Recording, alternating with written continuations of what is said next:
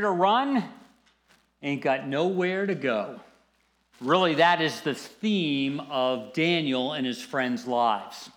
Uh, we've been looking at them for a little while now, and we see that they are just stuck. They're stuck where they are. They're stuck in Babylon, and there's no way out. Yet somehow they are able to bob and weave in the world they live in and not lose who they are, stay true to who they are, but totally engaged with the world uh, that they live in. And it's an amazing thing. They're 15 years old, roughly, when they get there. And the story we're looking at right now, they're in their early 30s. And Daniel's off somewhere.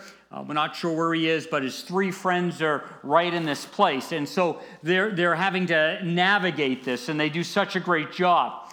And it's amazing how they, again, they live in a, in a broken world, and yet, yet they still seem to function. They still seem to be able to align their lives with God and, and walk that way. Uh, it kind of reminds me of, a, of another guy. He's a little different, but, but there are some similarities, so just uh, bear with me.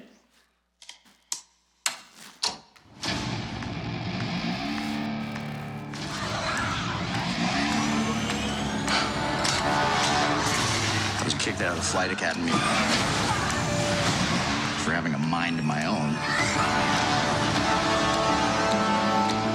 I'm gonna be a pilot. Best in the galaxy. Hey, kid. I'm putting together a crew.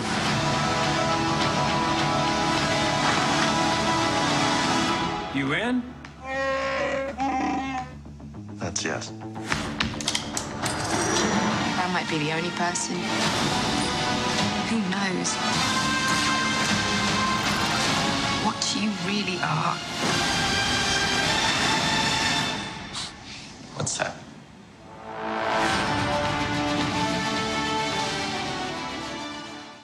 Now, I don't want to give it away, but what was the answer? Has anyone seen it yet? Does anyone know what uh, she says? I know who you really are. What does, it, what does she say? No one. No one dares to say. You haven't seen it yet? Oh, church over, baptism, let's go to the movies. No, just kidding. He, she says, I know who you really are. And she says, You're a good man. Isn't that sweet? Now, why does she say that? Because she sees constantly in Han Solo's life, yes, he dances on the edges, but he always seems to come back to who he is. He always seems to drift a little bit, but then he gets it right. And he navigates through a crazy, crazy world. If you're familiar with the story, he, he's just crazy. Yet the last minute, because he is a good man, it's like a rudder to his life. He returns and, and engages, in a sense, many times saves the day. And Daniel and his friends are very similar to that. They don't maybe dance on the edges as much as he does, but they, they navigate in a world that just wants them to conform and be a certain way and, and they don't go for that. They stay true to who they are. Han Solo stays true to who he is. He's a good man.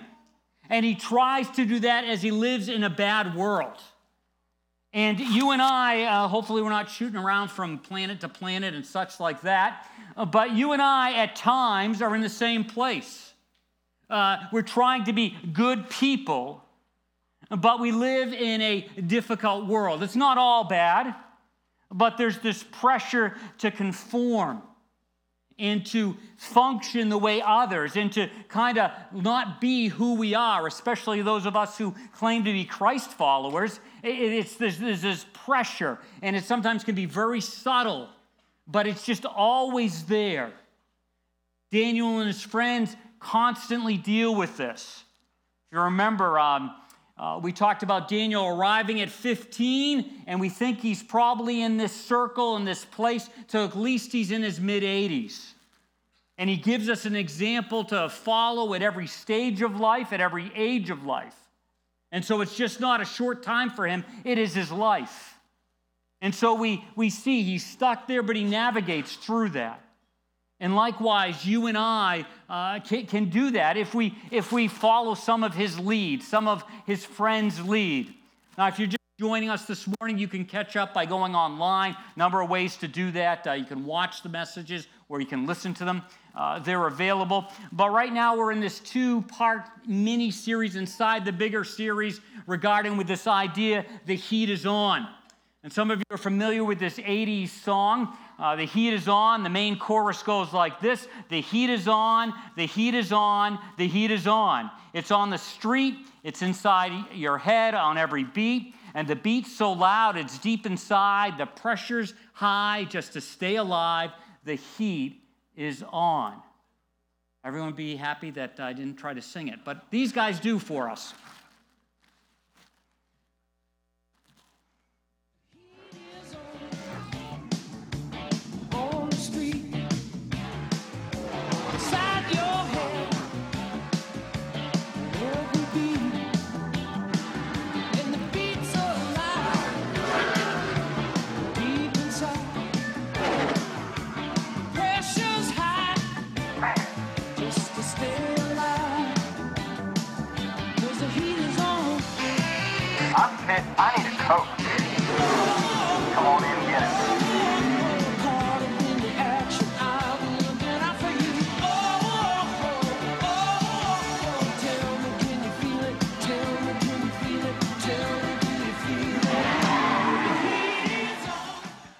Everybody's thirsty and wants a drink.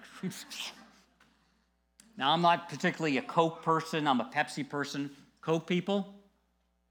Pepsi people? Ah, there you are. Sorry. but you know, when the heat is on, when the heat is on, we get thirsty. And in that scene, they're saying, well, when the heat is on, you're thirsty. A Coke is what satisfies you.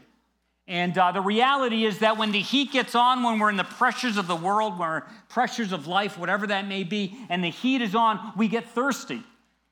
And what's amazing again about these three friends, Shadrach, Meshach, and Abednego, is these three friends, when the heat is on and the heat gets on, if you're familiar with the story, that they're thirsty and they try to get their thirst quenched through an alignment, a relationship uh, with, with God.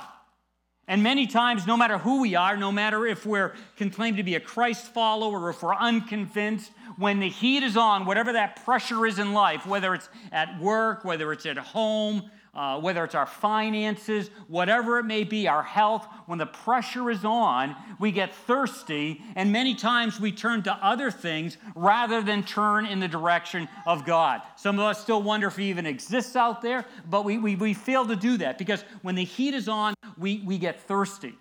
And somehow Daniel and They've been there for 15 years. When the heat is on again, and I would say the heat is always on for them, but when we get this account, we find that they, don't turn to having their thirst quenched the way everybody else does. Uh, they turn and look towards God. So if you want to turn over to Daniel chapter 3, verse 1, that's at page 615 in the Bible you'll find around you. Uh, the verses will be up on the screen also. If you're not having your own paper copy of the Bible, you're free to take that Bible as a gift from Seneca Community Church.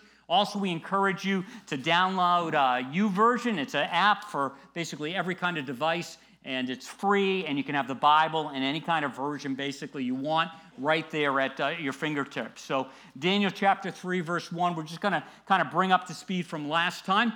Uh, so, the pressure's on, the heat is on. Uh, if you remember in verse uh, 1, it says, King Nebuchadnezzar made an image of gold 60 cubits high. Uh, that's thought to be 90 feet and six cubits wide. That's thought to be nine feet wide, and set it up on the plain of Dura in the province of Babylon. So again, this is a culture. If you don't familiar with the story, uh, Daniel and his friends were kidnapped from their home. Their home country was destroyed. They've been trying to indoctrinate them to become the uh, Babylonians and help with the court and what's going on. And so here they are, 15 years later, in their early 30s, and King Nebuchadnezzar decides to do this. And this is what's supposed to happen. Anytime you hear the sound of the horns, hear any music, uh, you're supposed to bow to this image of gold that King Nebuchadnezzar has set up. And whoever does not fall down and worship will immediately be thrown into the blazing furnace. So, literally, the heat is on, and it will be on for anybody who doesn't follow the lead here. And so they're in this, this really tough place. What, what are they going to do? How are they going to respond? Uh, are they going to kind of go along? Remember, they're not the only three, four that were kidnapped from Jerusalem. They're not the only ones. And when, when they are uh, kidnapped, there's a whole group of people, and the others seem to kind of go along with the flow. They seem to go along and conform and work with that. It's these three, these four that just, just stand up against it. They're going to they're gonna, they're gonna say, I can't do that. But there were some Jews whom have set over the affairs of the province of Babylon. Here's Shadrach, Meshach, and Abednego, who paid no attention to you your majesty. This is some guys tattling on them. Uh, they neither serve your gods nor worship the image of gold you've set up. In our first week, we saw that was kind of amazing that, that these are their friends, and their friends are kind of, their co workers are kind of turning them in. Maybe they wanted their jobs or something. So, so they're not going to bow down. And so they go tell Nebuchadnezzar, and this is what Nebuchadnezzar says. He's furious with rage. Nebuchadnezzar summoned them, and so they were brought before the king. Nebuchadnezzar says to them, Is it true, Shadrach, Meshach, and Abednego, that you do not serve my gods or worship the image of gold that I've set up? And so they're there. Shadrach, Meshach, and Abednego replied to him, King Nebuchadnezzar, we do not need to defend ourselves in you, before you in this matter. I don't think they're defiant. I don't think they're in Nebuchadnezzar's face. I think they just say, hey, we, we, we're not going to defend ourselves. We're not going in this direction. Uh, remember, we're one of the good guys. Not that we're perfect, but we're trying to be good guys. We're trying to align our life with what God says. And we talked a little bit about the conflict there last time. If we are thrown into the blazing furnace, the God we serve is able to deliver us from it, and he will deliver us from your majesty's hand. But even if he does not, we want you to know, Your Majesty, that we will not serve your gods or worship the image of gold that you've set up for us. And it's interesting, they're, they're at this place where, where they're saying, you know, God might save us, God might not, but, but we're not going there. We're not going to cross that line. And we've talked in earlier messages that they weren't picketing, they weren't demanding their rights. They just said, uh, sorry, King, uh, respect you and everything, but, but this is something we can't do. The pressure's on, the heat is on for these guys. Uh, reminds me of something Jesus says 600 years later. He says this Those who try to hold on to their lives will give up true life. Those who give up their lives for me will hold on to true life. And there's this tension, there's this idea that when, when we try to, try to hold on to our lives, uh, we end up giving our lives up. Whether it's with our generosity, with it's whether it's just being me-centered, self-centered, it seems like the walls close in on us. But Jesus says those who give up their lives, give their lives away for various things, whether it's like in this situation, whether it's in other situations. Some of us, in a sense, are giving our lives away on a daily basis, and it will be a lifetime of giving our lives away, not just a moment in the sand, a line in the sand. Those who give up their lives for me will hold on to their true lives.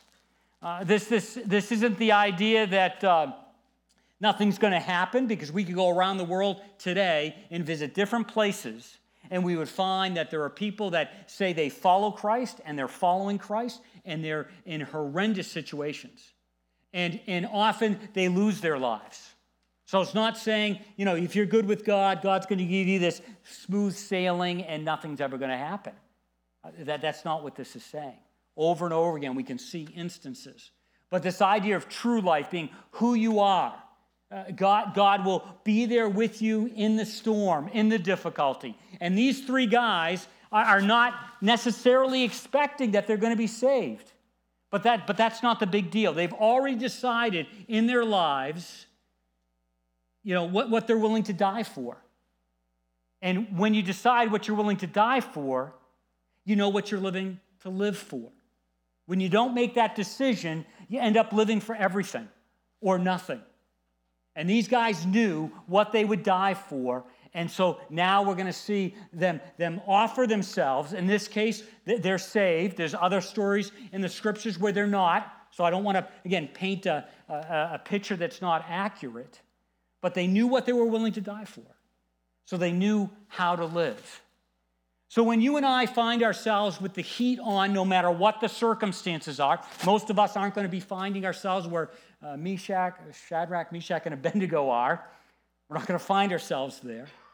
But, you know, when, when we are in those heated places, whether it's at home, whether it's at work, whether, whatever it may be, we have to realize that uh, we are not alone.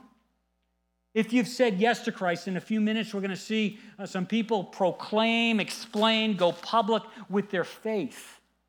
Uh, it's not an act that saves them or makes them right with God. It's an expression, it's a symbol that says, hey, I'm connected with God. He's a part of my life. I've asked Him into my life.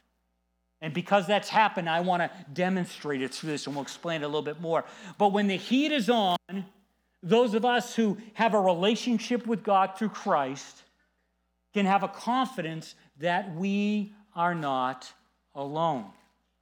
We see that in verses uh, 19 and on. We see Nebuchadnezzar was furious with them, and his attitude towards them had changed. Remember, there have been times where he was happy with these guys.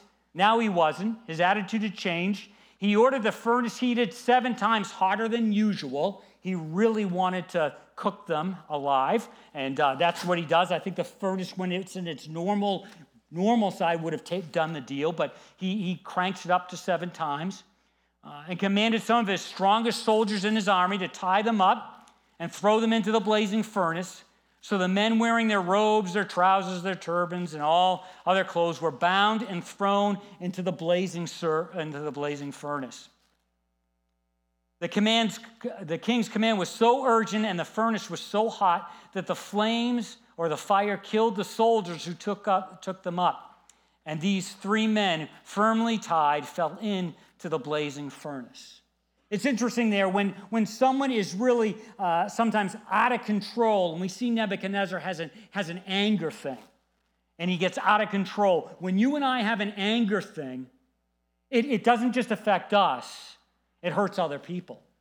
And so Nebuchadnezzar flipping out with his anger actually ends up taking three other people's lives with that. Usually, uh, our, our expressions aren't that dramatic, but we can, in a sense, suck the life out of people when we're angry. And when we have that eerie, when we have that do not go place, and all of a sudden it gets there and bam, out it comes. And, and, we, and we take the life just a little by little out of those people. And a lot of times, it's sad to say, it's the people that are closest to us, it's the people that we love. We're, we're sucking a little bit of, life out of them. Then King Nebuchadnezzar leaped to his feet in amazement and asked his advisors, Weren't there three men that we tied up and threw into the fire? I like that we threw, up, threw tied up, uh, but uh, typical boss sometimes, right? We did this. No, no, no, no, I did it. we tied up and threw them into the fire, they replied. Certainly, Your Majesty. He said, Look, I see four men walking in the fire unabound, unharmed, and the fourth looks like the son of the gods. You see, in this situation, they really weren't alone.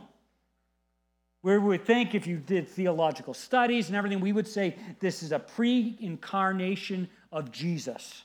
When we think about Jesus being born at Christmas, that isn't when he all of a sudden became aware, and he's always been a part of the Trinity. Hard stuff to understand. We'll baptize in a few moments in the name of the Father, the Son, and the Holy Spirit.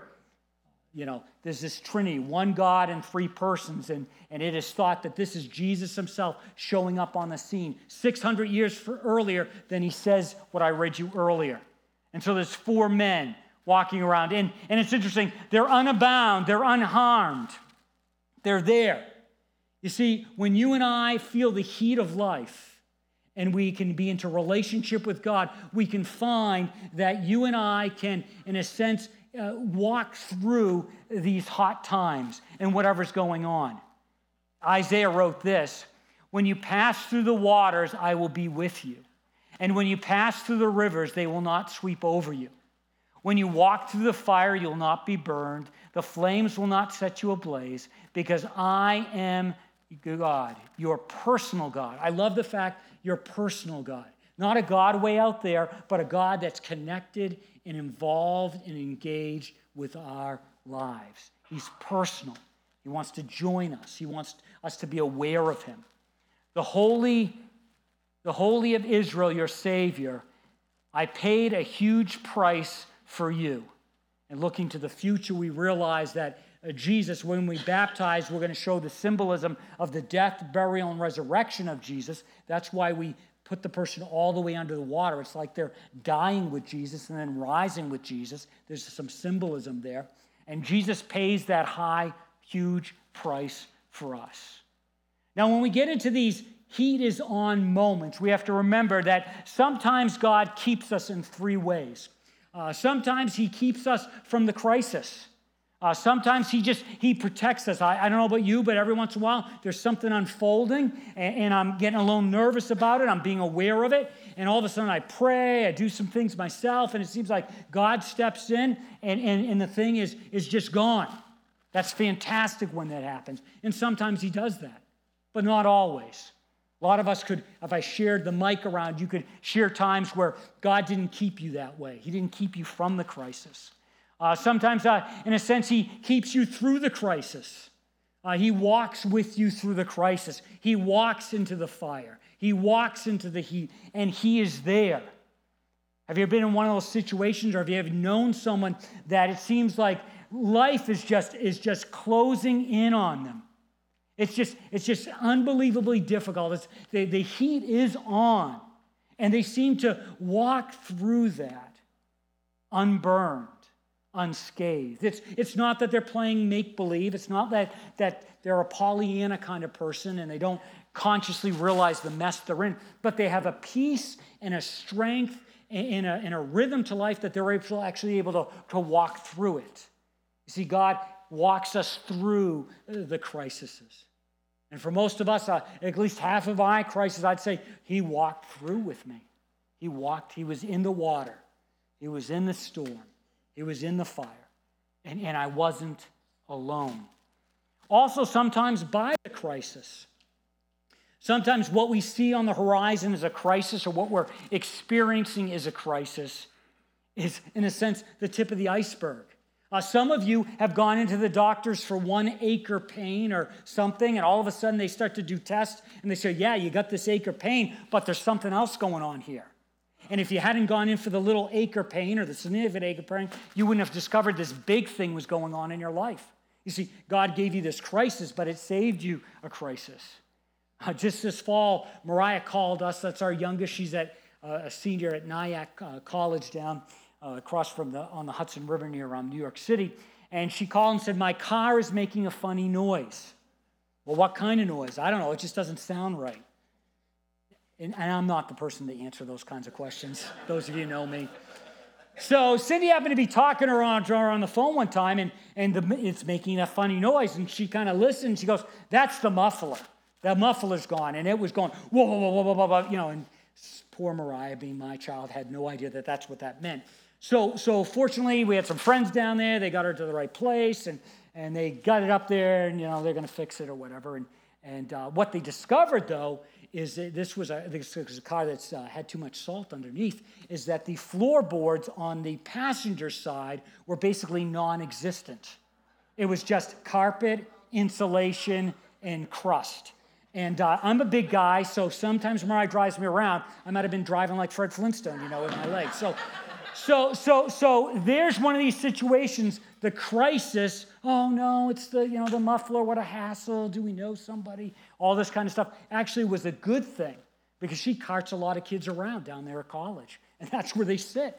And so, you know, finding that out was a good thing. Sometimes in our life, uh, God keeps us through the heat by the crisis or through the crisis or sometimes from the crisis. I love when that happens, but many times it's the other things because when these crises take place, it's just not an external thing, it's an internal thing.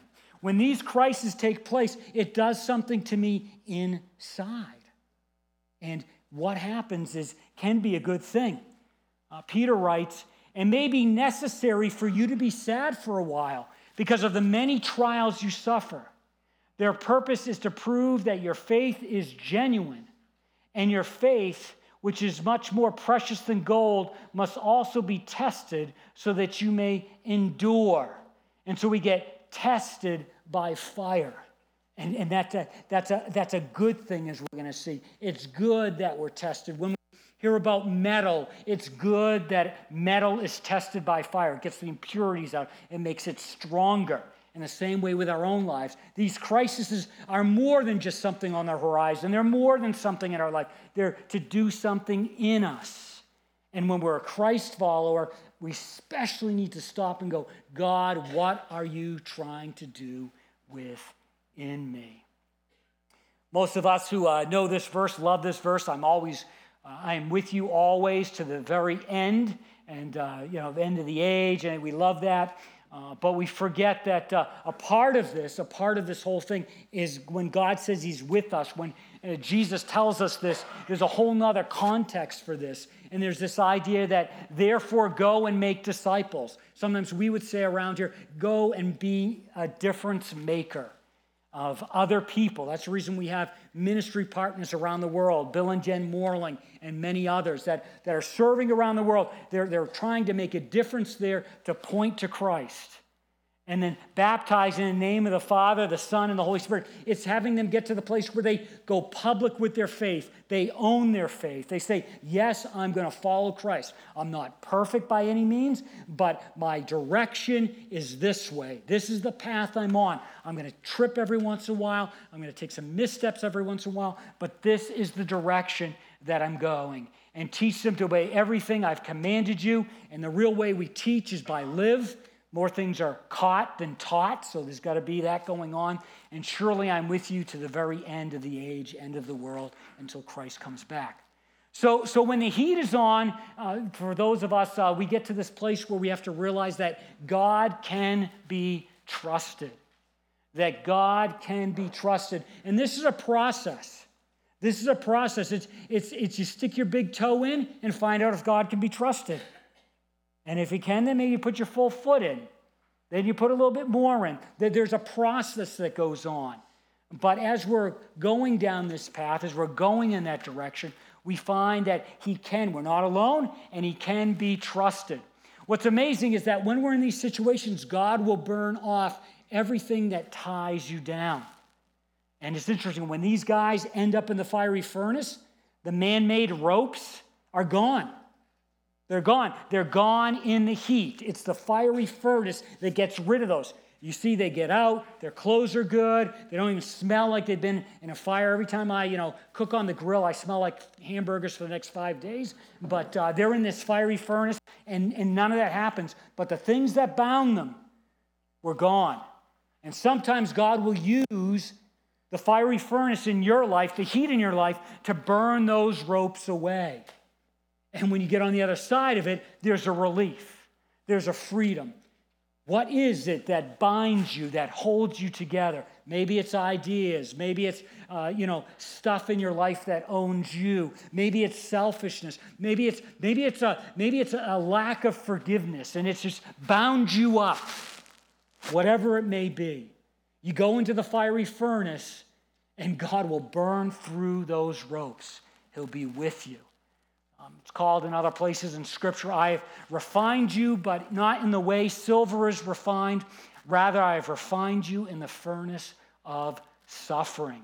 And as a ref, refining that goes on, the impurities are burned out. I know there's been times where there's been my most terrible years, and all of a sudden it changes me. It burns some things out. Fortunately, uh, we have a God that doesn't burn everything out at once but he, he, he works on us, gets the rust off the edges, kind of thing, and uh, it refines us. Another verse says, We went through the fire and water, and you led us out to freedom. Isn't it amazing when you have something that's binding you and you go into the furnace and it gets burned off, and all of a sudden It doesn't own you anymore. And now you have a freedom that you didn't have before. Maybe it's fear. You're bound up by fear. You're afraid, you're afraid, you're afraid. It's not just being aware, it's not just being concerned, but you're scared, you're panicky. And you go through the fire. You find that God can be trusted. You're not alone. And He burns that off. And now the next situation that's on the horizon is scarier than the last one, but you're not as scared. You're not as afraid. You see, now you have freedom. Some of your habits, some of your addictions get burned off in the heat. And now you have a freedom. You're not a slave to those things anymore. The heat of the furnace can be awesome in your life if you allow it to be. Also, you come, God will make sure you come through whole. I don't want to give any illusions here. When you come through whole, it means your soul's whole, you're complete. That doesn't mean you come through unscathed. Uh, you know, when you and I experience pain and we, we let it be our teacher, we go to a different place. The problem is, some of us don't let that happen. We live in our pain. Our pain defines us, it, it, it limits us. You see, God wants to take that fiery furnace experience let you go through it, let you become unbound and be in a new place. Sometimes you meet people that have been stuck in the same place for five years, 10 years, 20 years. They've let that kind of thing define them. But God wants us to come through, come through whole, come through complete. And uh, we're not going to read through all this, but, but that's exactly what happens to these three guys. They come out and they're sound, they're complete, no harm, no hair was scorched, singed. Their robes weren't. There was not even a smell of, smell of fire on them.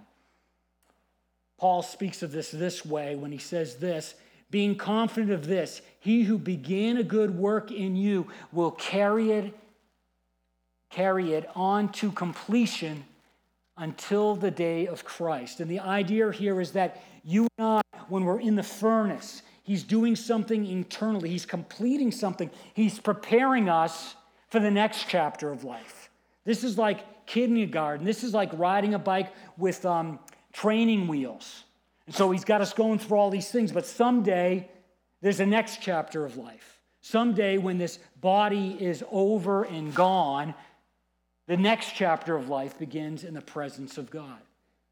And uh, he's preparing for us. He wants us to be the best we can be for that next chapter of life. And he's not going to leave anything uncompleted. So when we go through the storms, whether it's a storm that ends in death, whether it's a storm that causes, a, causes some kind of limp in life, Maybe it's a physical thing and you're never going to regain that. Maybe it's a financial loss. You're never going to regain that. The whole goal of it is a completion of who you are. And that completion of who you are is more valuable than all that other stuff. It's easy to say when you're not going through it, but it is. I can think of some of my worst years. Three years ago, physically, I had bam, bam, bam, some terrible things, and, uh, and, and, it limited me. I, I, I, can remember one time uh, uh, in the hospital after my fall, and uh, Cindy's there, and I may have said this before, but Cindy's there, and, and I, and I want to get up to go to the bathroom. She's been up all night because I've hurt my back, broken my back. And, uh, and in the morning, I get up and I go, All right, I can do this.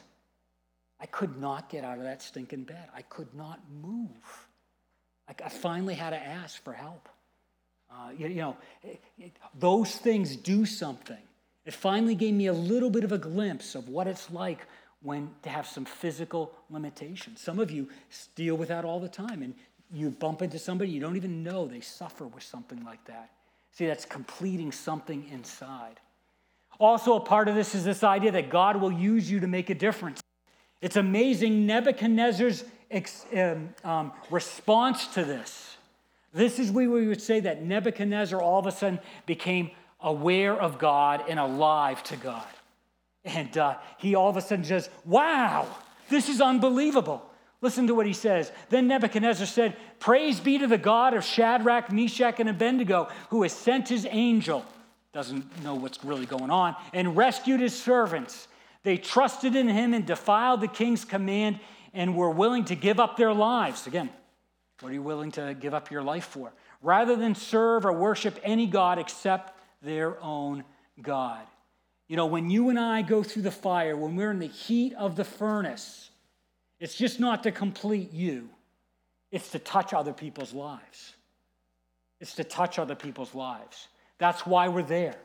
Shadrach and Meshach and, Abednego, it was more about touching Nebuchadnezzar's life than even them say, being saved and them growing in that trust. It, it touched somebody else's life. And then he goes on and makes some decrees. Um, thank you. Makes some decrees that the people of any nation or language who say anything against the God of Shadrach, Meshach, again, this guy's got an anger issue. He's going to kill you, I guess, if you don't cross him. Cut into pieces, their houses turned into piles of rubble, for there's no other God that can save in this way. Then the king promoted Shadrach, Meshach, and Abednego. Now it's interesting. Um, I don't know, I'm not a botanist, I'm not much on plants and how they grow, but I did come across this jack pine tree cone thing. And uh, this is what happens is, uh, you know, you got a jack pine cone, tree, whatever. And if there's a fire, what it does is it opens up the pine cone. And you'll see they'll do, oh, look at that. There's the little seeds coming down. But unless there's a fire, they don't open. There has to be a fire. And then you'll see another pine tree. Oh, isn't that beautiful? So when you and I are going through the heat, it's to, it opens our lives. And in a sense, we can plant seeds in other people's lives. And as Christ followers, we want to plant in people's lives the idea that there's this possibility that there is a God that loves them so you don't have to do life alone, that, that wants to, to join them. Also, um, along this, and this is a little bit of a downer, God will remember your difference making. He remembers how we make a difference, uh, He remembers what we do with our lives. So, if you're a Christ follower, we need to lean in a little bit and say, What am I doing with my life? Am I, am I being faithful? Is, how, how am I living? And, and this, is, this is actually great to let us know. It's not to be a downer, it's to say, hey, here's, here's some information. We read on, it says, if anyone builds on, his, on this foundation using gold, silver, costly stones, wood, hay, or stubble, their work will be shown for what it is, because the day will bring it to light. It will be revealed with fire, and the fire will test the quality of each person's work. If what has been built survives, the builder will receive a reward. If it's burnt up, the builder will suffer loss, but yet will be saved. In other words, we're reminding ourselves that our relationship with God doesn't hinge on our works, our good works. It's on His grace, it's on His love. Yet at the same time, because of His love, we, we want to build a life. We want to build a life that points to Him, even though as one escaping the flames. So I want to end you with this, this thought here. Jesus talks about holding on to life, giving life, and all those kinds of ideas, and how that flushes out. You see, the heat is on. Uh, you don't have to do life alone. God can be trusted. And the thing we need to come to terms with is are we, in a sense, uh, ready to die so we're ready to live? Because when we're not ready to die for anything, we're really not ready to live for anything. And, and that, that's hard stuff, but that's real stuff. Shadrach, Meshach, Abednego, and Daniel and other accounts were ready to die for their faith. But because of that, they lived phenomenal lives. The message is clear for all of us. First of all, uh, are we at a place where we've, we've trusted uh, have we placed our faith? In a moment, we're going to hear some stories about six individuals who have said, I've placed my faith, my trust in God. He's come into my life, He's joined my life, and now I want to live for Him the best way I know how. We have to ask ourselves, Have I done that? And then we need to ask ourselves, Am I living in light of that? Am I living in such a way that it makes a difference in other people's lives? Let's pray. Heavenly Father, we just uh, thank you for these three 30 year olds and the life lesson they live for us. There's very few moments in life where the heat is not on to some degree. But Lord, we're thankful that we have the option of not doing it alone. And we just ask that you would, would help us with that. Those who may not have placed their trust in you, even now, they would be thinking about that. Uh, those of us who have would know that you can be trusted, just like those three guys trusted you almost 2,600 years ago. We thank you. In Jesus' name, amen.